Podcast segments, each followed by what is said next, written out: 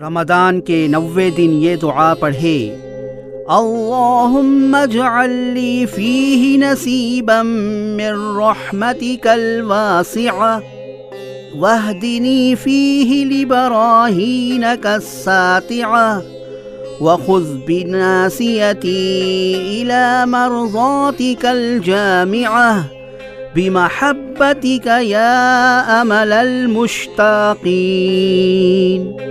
ترجمہ۔